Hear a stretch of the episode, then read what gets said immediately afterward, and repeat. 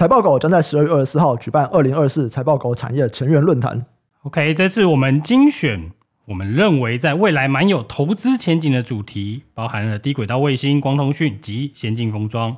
这次的论坛啦，Jeff、小郑还有 Sky 将会和六位专业的产学界专家一起来进行圆桌论坛，从投资还有产业的角度带大家了解明年产业发展的重点。我们的重点啊，将会 focus 在哪些供应链在什么时候该关注什么。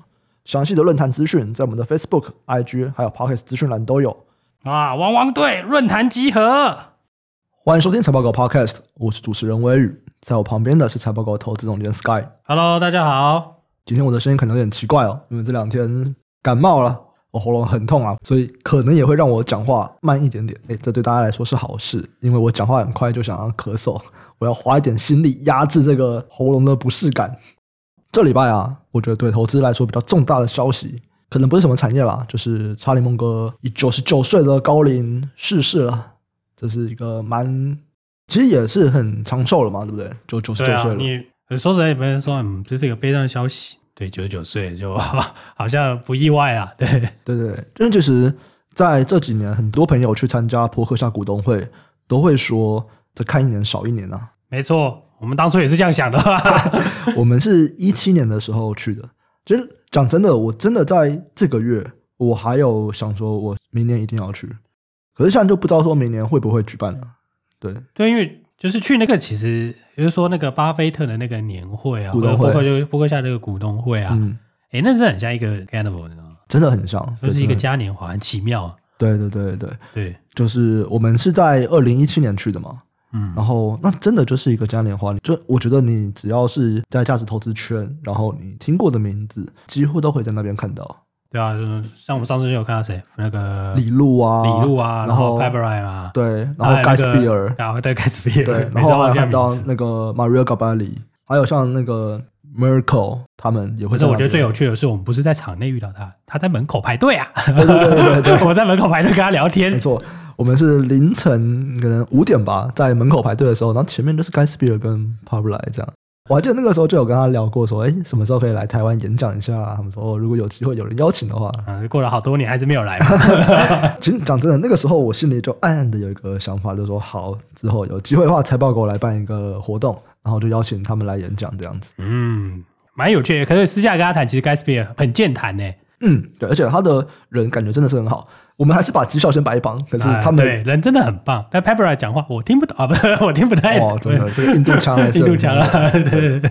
然后李路嘛，李路就是算是中国价值投资圈的，真的是大佬啊。他他真的是带着一大票的中国投资人，你就觉得说哇，这就是中国投资圈的掌门人的感觉。我觉得就是有点像武林大会，大家去朝圣。嗯、就他某种就是可能某个势力的盟主，然后带着大家，对，他就坐在最前面之类的，对对。然后一大堆中国投资人站在旁边，这样，然后就会很多人去找他拍照啊什么的。嗯，就扑克下的股东会，我是真的觉得蛮有趣的。那我也可以想象说，今天孟哥走了，一定会有一些变化。如果他们还办的话，那如果今天没有巴菲特，也没有孟哥，我觉得这个活动可能就很难再成立了。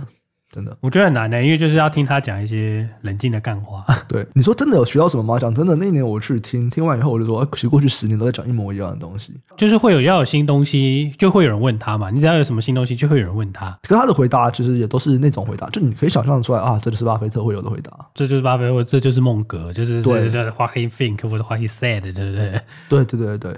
但是那个整场的氛围我觉得很不一样，而且这东西真的是其他人很难复制。它跟很多的祭典不一样，因为这个祭典其实主角就是很明确，它的主题就是这两位。那在其他的祭典上面，你说那个主办人或者主办团队，他们可以交接或怎么样，他们那个仪式还是在。可是以这个东西来说，就它就真的很不一样，就有点像个人魅力啊。对对对，所以真的不知道明年会怎么样。那我想。如果明年扑克啊，他们还是会举办这种大型的活动，或者是还是，因为他们每次的股东会其实都不止一天嘛，他们都好几天。然后前面要先买一下东西啊。对，他们会有一个那个应该是体育场吗？没有啊，一个小，小一个家具的，就就是他那个什么太太那个。没有，他们有个像小巨蛋这样的地方。对对对，那是会场，那是会场。对，会场，然后里面就有非常非常多的摊位，然后在那三四天都会有各种不同，就是旁边周边会有各种那种波克夏品牌的周年庆。对对对对，有点像周年庆啊。对对，就是不管像大家常知道的这个喜事糖果啊、可口可乐啊、书店啊，然后家具店啊，家具啊，然后衣服啊，甚至我记得那一年还有鞋子啊，那一年我记得他们就投了一个那个齿轮的那个公司。哦，你说陆博润吧？对，然后。他们连那种大的那种引擎，陆伯润吗？陆伯润润滑油，就是什么引擎什么的都有，都有。哦，我知道那家，我知道那家，忘记名字。对，我觉得蛮有趣的，就是你在一个会场里面看到这么多不同产业的公司这样子。对，然后大家在推那个限定商品，然后这个股东会前嘛，然后股东会当天的活动，然后再到股东会的结束以后，隔天都还会有那种什么家具特卖啊，然后看他跟比尔盖茨打乒乓球啊。哦，对对对对对对对，然后看孟格开了一个那个什么。高尔夫球车在那边晃来晃去啊！对对对对对，就整个活动其实真的都很有趣。我也蛮喜欢欧马哈这个地方，因为它是一个一眼望过去没有一个房子超过两层楼。对，中文就是乡下 就全部都是草地，就也不是田地，就是草地，就是草地，就是真的是没有人在耕种的草地。望过去全部都是平房啊，大部分都是一层楼，然后顶多两层楼，然后步调超级的缓慢，天气又很好。哇！我记得我那个礼拜心情非常的好，除了没什么睡觉以外，心情都还可以。我是没有时差了，没有睡觉就只是因为这个行程，因为行程太紧凑了，没睡觉，不是因为那个。对，我还是觉得非常的有趣。那明年如果有机会的话，就是如果他们会办，我应该就会去了。对，不过我们还是来聊一下孟格。老实说，我觉得孟格真的是对我的影响蛮大，倒也不是说什么投资风格，而是如果没有他，我真的很有可能不会来做投资。嗯，对，因为我一开始会想要做投资，也不是我都想要赚钱。那个时候其实就只是我大学的时候，我看到朋友开始在做投资，然后我很好奇这到底怎么一回事。哇，大家要想象一下，我大学的时候跟现在已经是很不一样。当时其实大学生是不投资的，当时都是出社会出了四五年的人在投资的，大学生是没有在管投资这件事情。可那个时候我就知道，哎，我有个同学在做投资，然后我就觉得，哎，投资在干嘛？我开始去看了一些书，各种不同人的想法。然后当时应该说让我比较惊艳的，可能就是像塞斯·卡拉曼啊，或者像查理·孟格啊、巴菲特啊，我会觉得这些人好聪明。所以当时我是因为这些人好聪明，我想要更理解他们，我才开始去做投资。那其中一本很重要的书，当然就是《穷查理的普通常识》这本书，因为这本书其实。我觉得应该很多人看都会觉得哇，这个人的想法非常的好啊，这个想法很卓越啊。对对对对，但有哲学的概念在里面。对对对对对对，就他会有他自己的一套逻辑。就当时其实很吸引我的，就某种程度来说，当我过了几年，然后我也逐渐有自己的哲学或价值观，我开始会觉得哦，他哪边讲的东西可能我没有那么认同。可是，在一开始的那个时候，我觉得这种所谓多元思考模型，多对多元思维模型，啊，对这种东西其实。真的会是一个很吸引人的一件事情，你就觉得说哇，好像很聪明这样。我自己觉得啦，他自己最大重点就是我拿各种不同学科的模型套我所用，就是某一个，比如说投资里面好了。对对，那那个时候我觉得很有趣的是说，哎，大家都学过这些东西啊，但你真的拿来做在商业世界的时候，哦，好像有点意思。哎，对，对，对，对，那时候第一次看这些东西的时候，就觉得哇，这好像是一个新颖的用法吧。就是那时候，大家对行为财务学不是这么理解了。对对对，他当然后来我就读本科了，所以这个我就理解了。但就是当时的这个大家没有在管什么行为财务学，谁管你什么行为财务？大家都是理性预期啦。对对，但他他提出的这些东西，其实就告诉你说，你就不是理性的嘛。你什么时候理性了？没错，对你无欲无求的时候，你最理性啦。就是在大家一片认为经济学是一个理性的，就大家都是理性的经济，然后都有办法算出来的时候，孟哥就跟你说：“哎，比起投资学，心理学更重要。”对啊，那还有把很多什么力学的东西拿去用啊，然后把很多这种奇奇怪怪理论吧，我们不是说奇怪啦，就是说有很多这种什么哲学的思考放在他的这个思维模型里面吧。其实让我想到一句话啊，就是陆九边说的“六经皆我注脚”，嗯，就是我不是说，哎，我看这个经书以后，我去说，哎，这个经书的意思是什么？不是，就是我做的事情。我六经各种各式各样的学科，他都可以替我来背书，感觉起来就有点像内化各种知识。然后我做个东西，我就可以说，哎，这个东西背后的理论有哪些？然后可能跨不同领域，他们都可以来佐证我，很有掌握感，或者是很有这种学识渊博的感觉。这件事情其实当时是非常吸引我的。我也是啊，就觉得很好玩啦。比如说随便举一下，他书里面提几个例子嘛。他提过什么？铁锤人，还提过那个合奏效应。对。啊，合作效应其实就是现在讲的，就是多因子模型嘛。对啊，如果硬要讲的话，用量化的方法讲，就是多因子模型造成的结果嘛。对然后每一个变数之间不独立，或者是他会提到说。很多人会讲说，要怎么样去活得更幸福？啊、活得很悲惨。对，他会说，那你要怎么活得悲惨？对啊，这个你可能小时候在这个中国的典籍有学过。对，君子不立围墙之下。哎，对，其实就是这句话。那个围墙到底是什么？哎，他告诉你那个围墙是什么？哎，研究一下那个围墙在哪边啊？这个东西就是他另外一个很有名的话嘛，就是说，如果我知道我会死在哪里，那我就永远不会去那里。没错，没错，没错。他看起来还是不知道啦，就是他知道，无法避免那一道。呃，人终究会死。其实我这几个月吧，我也有认真在想这句话，就是我最近看了一本书啊，叫做一个。这边有点离题了，我给大家稍微分享一下我的心情。我最近看一本书，叫做《毫无良知的病态人格》。对，没看过。哎，这本书其实你一定知道，因为这本书它是第二版，然后它以前的一个名字叫做“有四趴的人毫无良知”什么的。哦，反正我看了这本书以后，其实我真的是，其实我一直有来考虑，就是我应该要写一个 checklist，怎么样去辨识这种人，因为真的就是，哎，对，checklist 也是蒙格讲。对对对，那种那个飞机的检查清单，没错。讲这样子好像有点太复杂。就是狗文的这个。啊，如果男生的话，当过兵的，非常智障，他会给你一张检查清单，问你今天有没有喝水啦。早晨饮水五百 CC 啊，哎，就是这个概念，好吧？所以他真的，其实，在很多地方，我觉得都是把现在我们所知道的一些技巧，然后他在很早的时候就有办法很灵活的应用他们。没错，对，所以像我刚刚就有提到，就我可能想要写一个检查清单来去帮助我怎么样辨识这样的人，然后真的就要远离，因为哇，这真的是我最近的想法，就是你接近这种心理病态的人，非常的崩溃。哦，就叫你不要跟猪 打架嘛，非常的崩溃，就不一定打架，不一定打架，哦，你就不要跟他纠缠，那猪很快乐哎，就真的会很崩溃，我真的真的是。对啊，这这其实这些都是那个有点像什么哲学吧？那你说真的要应用在投资上，对你可能要想一下要怎么用，因为它等于是一个，就如果初看这本书，会觉得嗯，这一定是一本指引我人生方向、心灵成长的书啊，嗯嗯，跟投资完全没关系啊。哦，其实我觉得孟哥真的就是把它用在他生活的各个方方面面，所以像这个检查清单的这个概念出来，其实。我记得应该到现在可能都还有吧，现在我比较少看到了。不过在这本书刚出来那个时候，哇，有多少投资清单的书啊？对，的确。然后多少人在分享自己的投资清单，然后把别人的这种投资方法也来帮你做一个，哎，比方说 Joe Greenberg 的投资清单、巴菲特的投资清单，然后什么 John Neff 的投资清单，就有一大堆的这种投资清单的东西出来。伟大投资人的投资清单啦。对对对。但你用他的清单，你不一定会赚钱。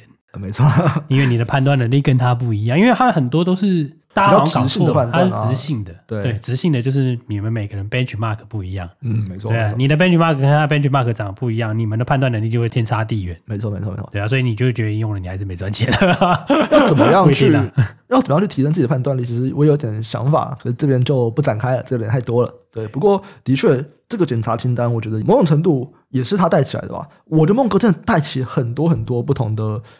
我们讲价值观，或者是处事方法，或或者哲学，检查清单是一个思维模型，也是一个是是思维模型。我觉得应该真的算是孟格带起来的吧。他讲了这个东西之后，大家就开始会有非常多的这种心理模型、思维模型 （mental model） 这样的东西出来。没错，没错，没错。但老实说，我觉得很难用。我觉得也不用特别用啦，就是。也不知道该怎么说。有一些是。类似判断的东西吧，或者说类似案例啊。但这种巴菲特比较多，然后或者铁锤人。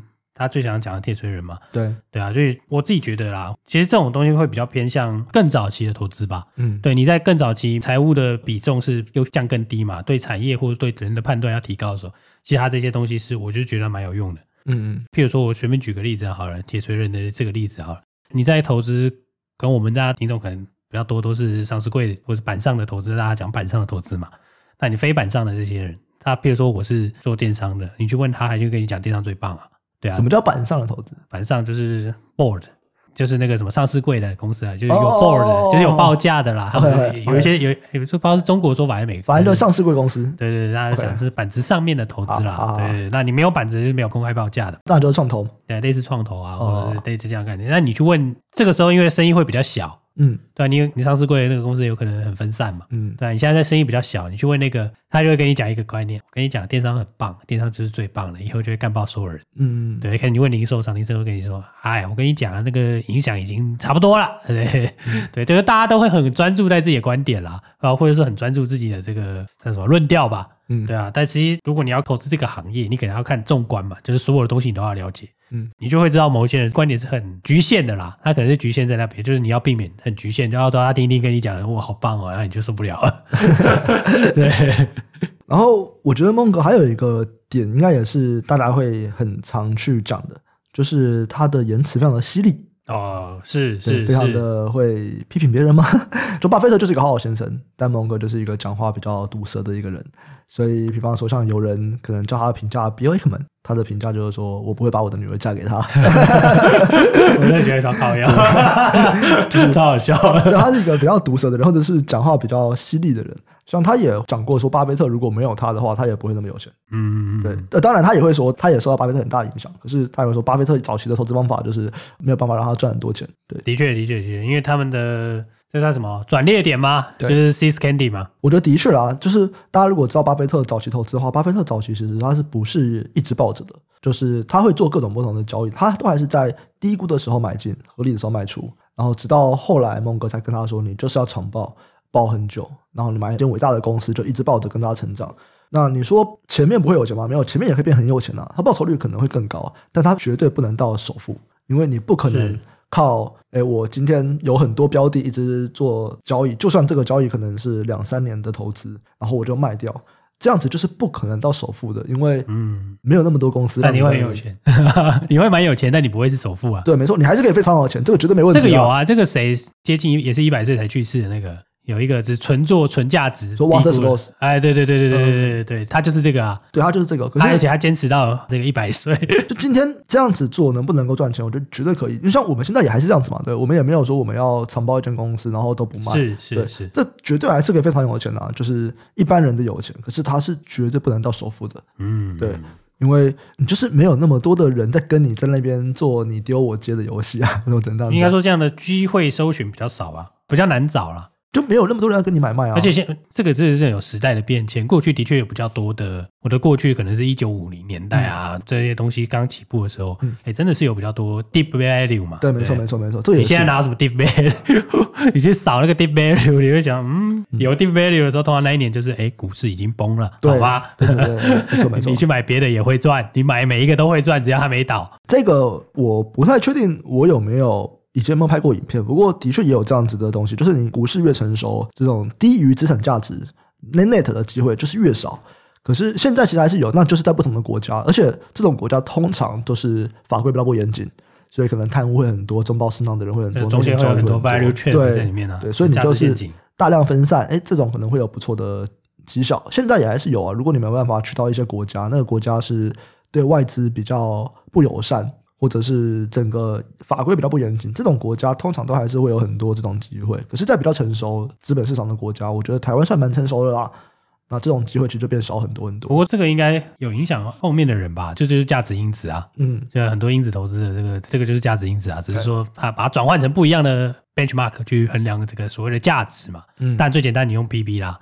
对，对，你要困难一点，有有很多玩法，对，看你喜欢哪一个啊，你可以选择你喜欢的因子，对。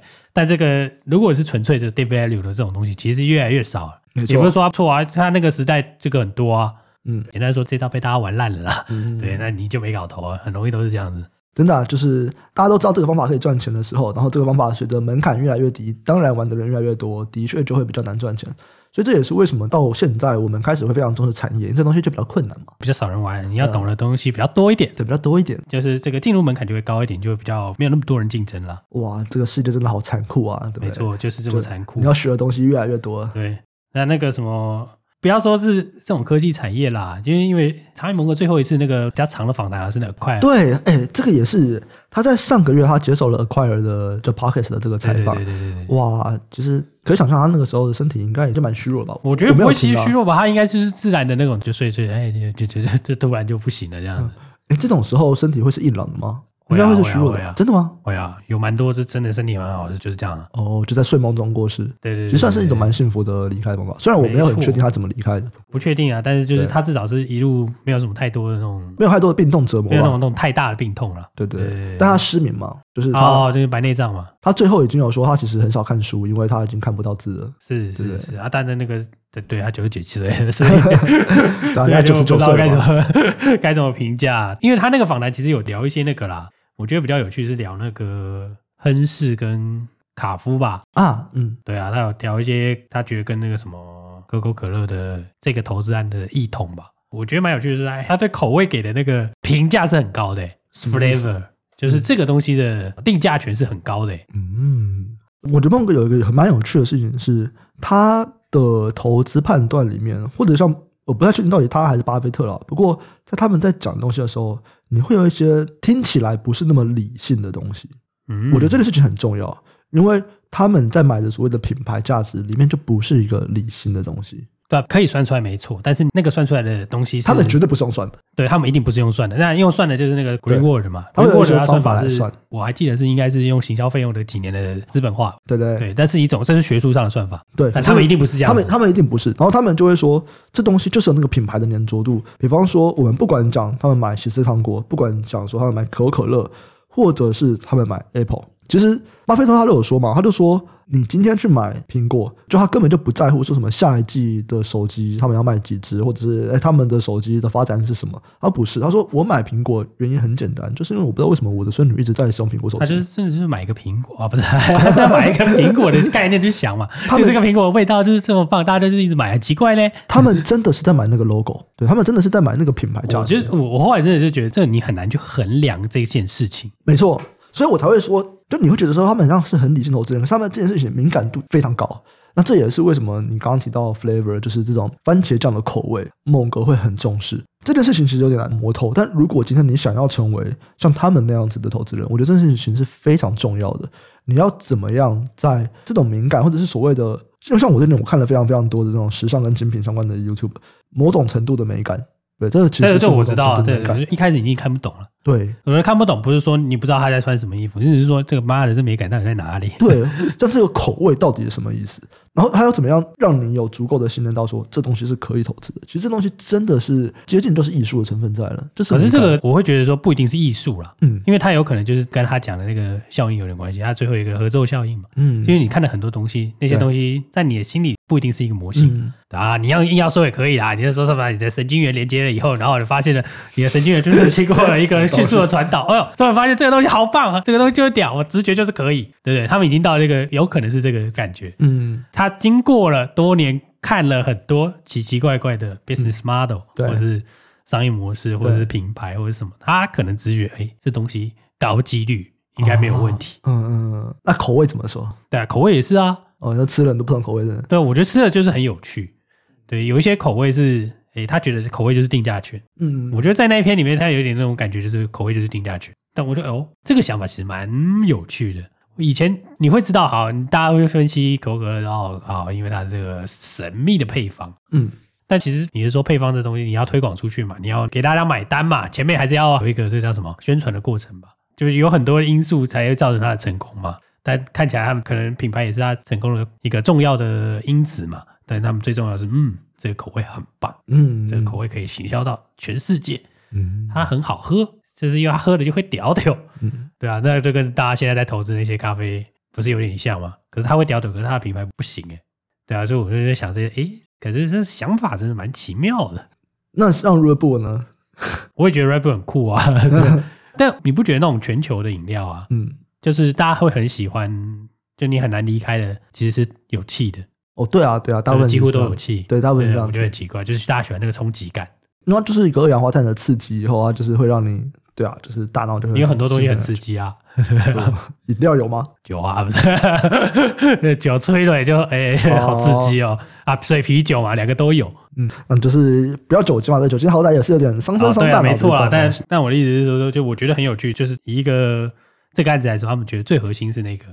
就从他那边的角度推敲来看起来就是这个意思，对不对？哎、嗯，这个口味就是定价权，那这个口味可以让人家无法剥夺啊。嗯，这个就再回到一个，就是他们真的很看重这个所谓的定价权，而且这个定价权通常他们会是由一个。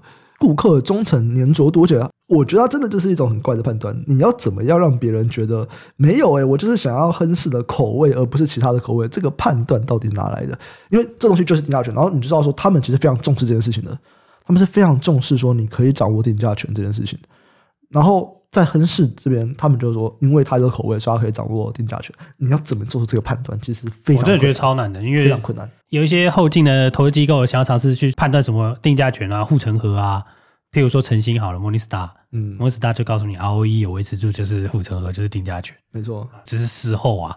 当然你不能说这家不好啦，但是这这家不错啦。但你在受事前的投资的时候，这件事情是很难判断的。没错，我说真的，我真的觉得他们有一部分真的是很 animal spirit，嗯，就真的是本能呐、啊。真的，真的，而且我们刚讲定价权的这个重要性，其实也可以从另外一个角度看出来啊，就是五趴去到底还是不是首富啊？今年首富变来变去的，就是 LVMH 的集团 CEO。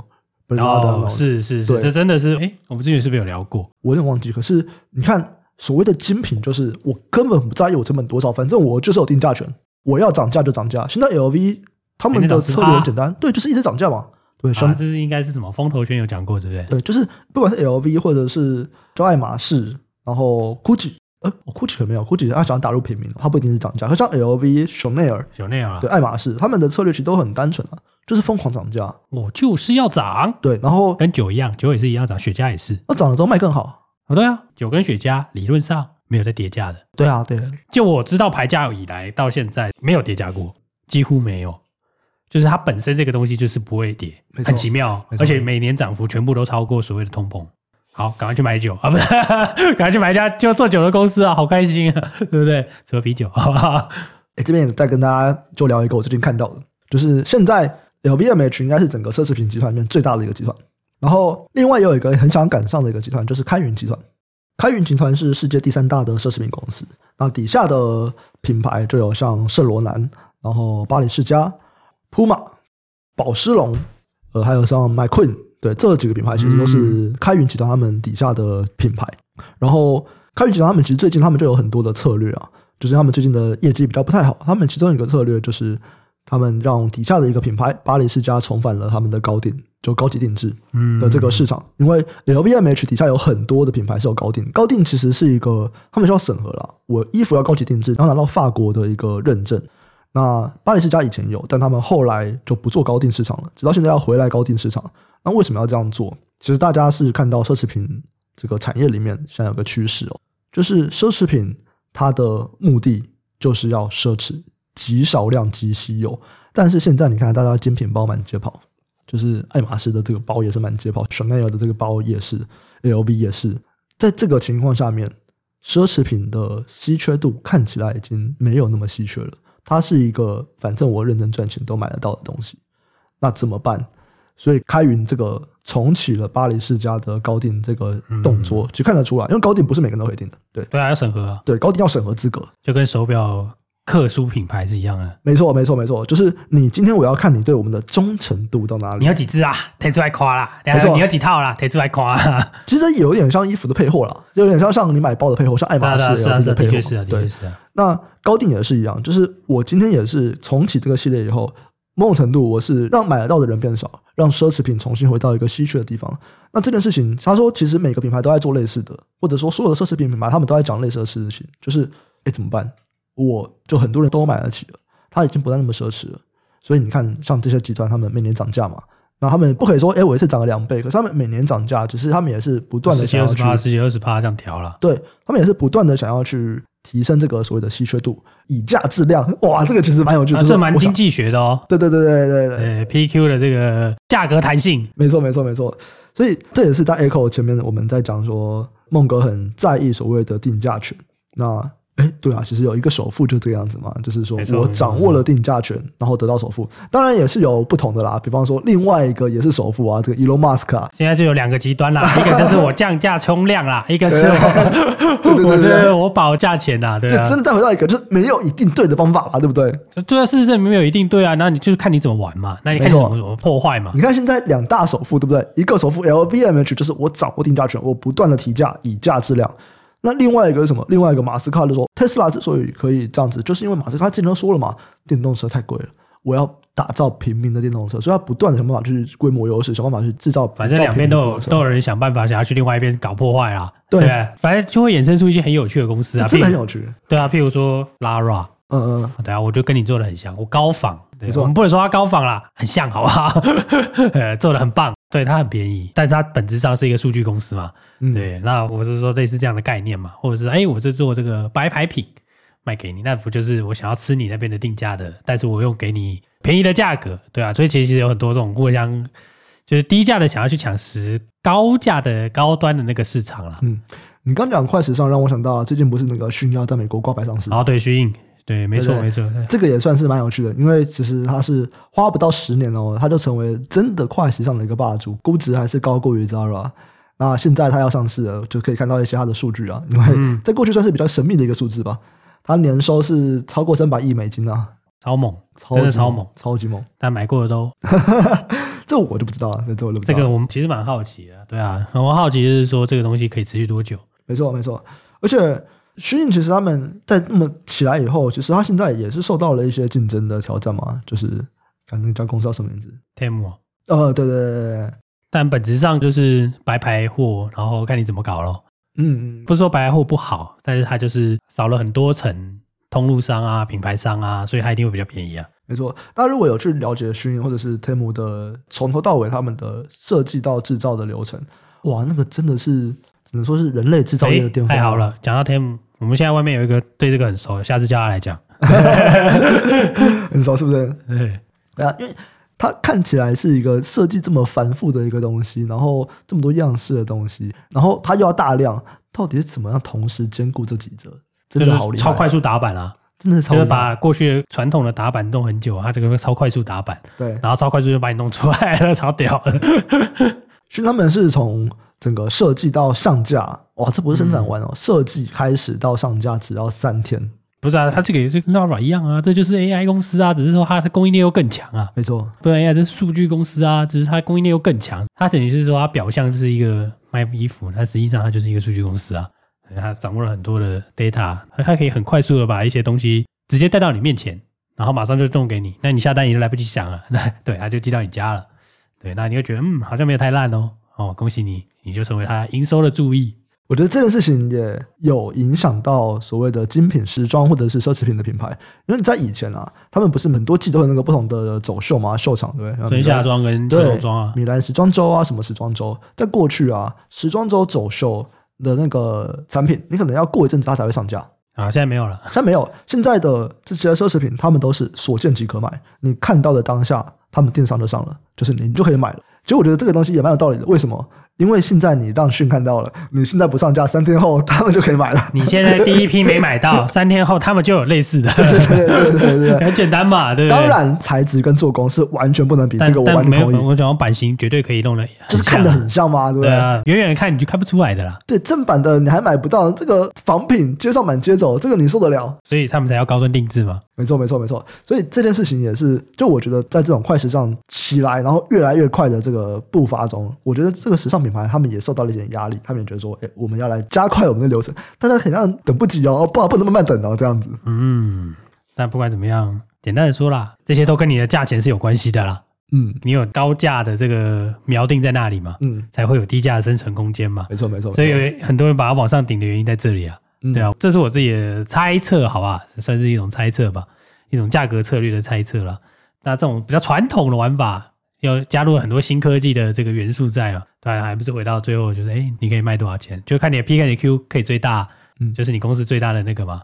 其实快时尚听起来真的蛮有趣的，我们真的可以把外面的那个叫进来，之后可以他问他一下，对，邀请进来来跟我们聊一下这个快时尚的东西，因为他也是在中国好一阵子，对中国消费的这个看蛮多的，对对，中国消费真的算是领玩法啦。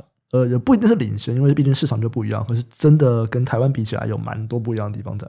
对啊，所以我觉得这每个市场的投资的角度不一样吧。嗯，但我觉得这个投资这种道理是相通的啦。但是嘛，大家玩法不一样嘛。嗯、啊，每个地方有每个地方的强项，那很奇妙就是了。就过了这么多年，其实巴菲特他们也孟格也不是只投美国的公司嘛。对，没错没错，像他们应该又回到日本，你看这个东西也是非常领先嘛。其实日本很像那个是韩国啊。对啊对啊，POSCO 啦，POSCO 是韩国的嘛，所以其实他们各国的都投啦。嗯，所以其实判断东西差不多啦，就看你能不能从过往的这些商业的模式，或者说你的角度去分析吧。没错，就是你能不能够持续的学习，然后有一套自己的想法，就是你不要别人说什么就是什么，你有办法办法把它去解构出来，成为你自己觉得有用的一个 model 或者是一个公式吧。然后持续去接触不同的可能，看看这东西有没有机会去符合你心里面的那个模型，然后做好的投资。我觉得这东西就是孟格一直以来在做的事情，用没错，学习各种不同的模型，学习各种不同的理论，然后套用在其他的地方上面。是的，我也是这么认为的。好，啊以上这一集就是呃，没想到我们真的没有 没有这。我们本来想聊一下，好了，哎呀，没有聊一集，聊一集，好，算是致敬啦，致敬啊，时间差不多啦，就是一集致敬梦哥。那我觉得以这几年的东西来说，他也算是把他的东西都讲差不多，他愿意讲的啦，其实都差不多了。然后对啊，我觉得应该说越靠近就是越越晚年啦，有把一些早期的投资讲比较详细。对，要不然以前我们自己在那边看，然后再猜说他到底在想什么。所以我觉得这个对投资研究来说是好的啦，嗯，因为毕竟他们经历的循环非常多，非常多，对对对，所以你可以直接找到他们在那个循环做过什么事，对。对。对，然后他们到底是怎么样去想的这些事情，其实我觉得都非常的有价值。然后其实孟哥除了巴菲特股东会以外，当然还有那个 Daily Journal，对。对对 Daily Journal 的股东会，那那个地方他讲的话也会比较多一点。所以，哎，最近很像那个出版社有出书嘛，就把那个 journal 的对，那个叫什么《梦格之道》，对不对？对对对，他们好像有就是有一本整理的书籍这样子。我猜那本书最近应该也会 销量应该会比较好。对啊，但它这个东西就是，就我觉得他那个阅读，你就说啊，我直接要可以用到投资，可能有点难，可能要想蛮久了，我还不是想一下哦。嗯，对，因为梦格的东西就是，我就像刚刚我们讲的啦，就是你看你觉得超级有道理。但你自己要怎么用？你的那个判断，你的那个鉴别度，这东西就是要慢慢练，然后要很有意识的想办法去学习怎么样精炼这件事情。没错，对，就会花一点时间啦。对，不过这毕竟就是所谓有智慧的人吧，是要经过不断的打磨跟淬炼，这样。你不是看了以后你就会，那个就是小聪明，没有智慧就是要打磨与淬炼。没错，就是困难，就是跟你讲一些很简单，然后那个看起来很简单，实际上啊，觉得好像有点难。好啦，我们这集就先到这边。喜欢听众记得按下订阅，分享给亲朋好友，给我们五星好评。啊，如果对今天有任何的主题观点想跟我们交流讨论，什么快时尚啊什么的，也都可以留言和我们讨论啊。我们也可以来录一集嘛，对不对？啊，我们的论坛应该会蛮有趣的。这个应该是剩不到一个月了啊。这一集上线的时候是十二月一号，对，剩不到一个月了，在十二月二十四号。对，那如果有兴趣的朋友都可以看我们资讯栏的连接。我们就下周再见啦，拜拜，拜拜。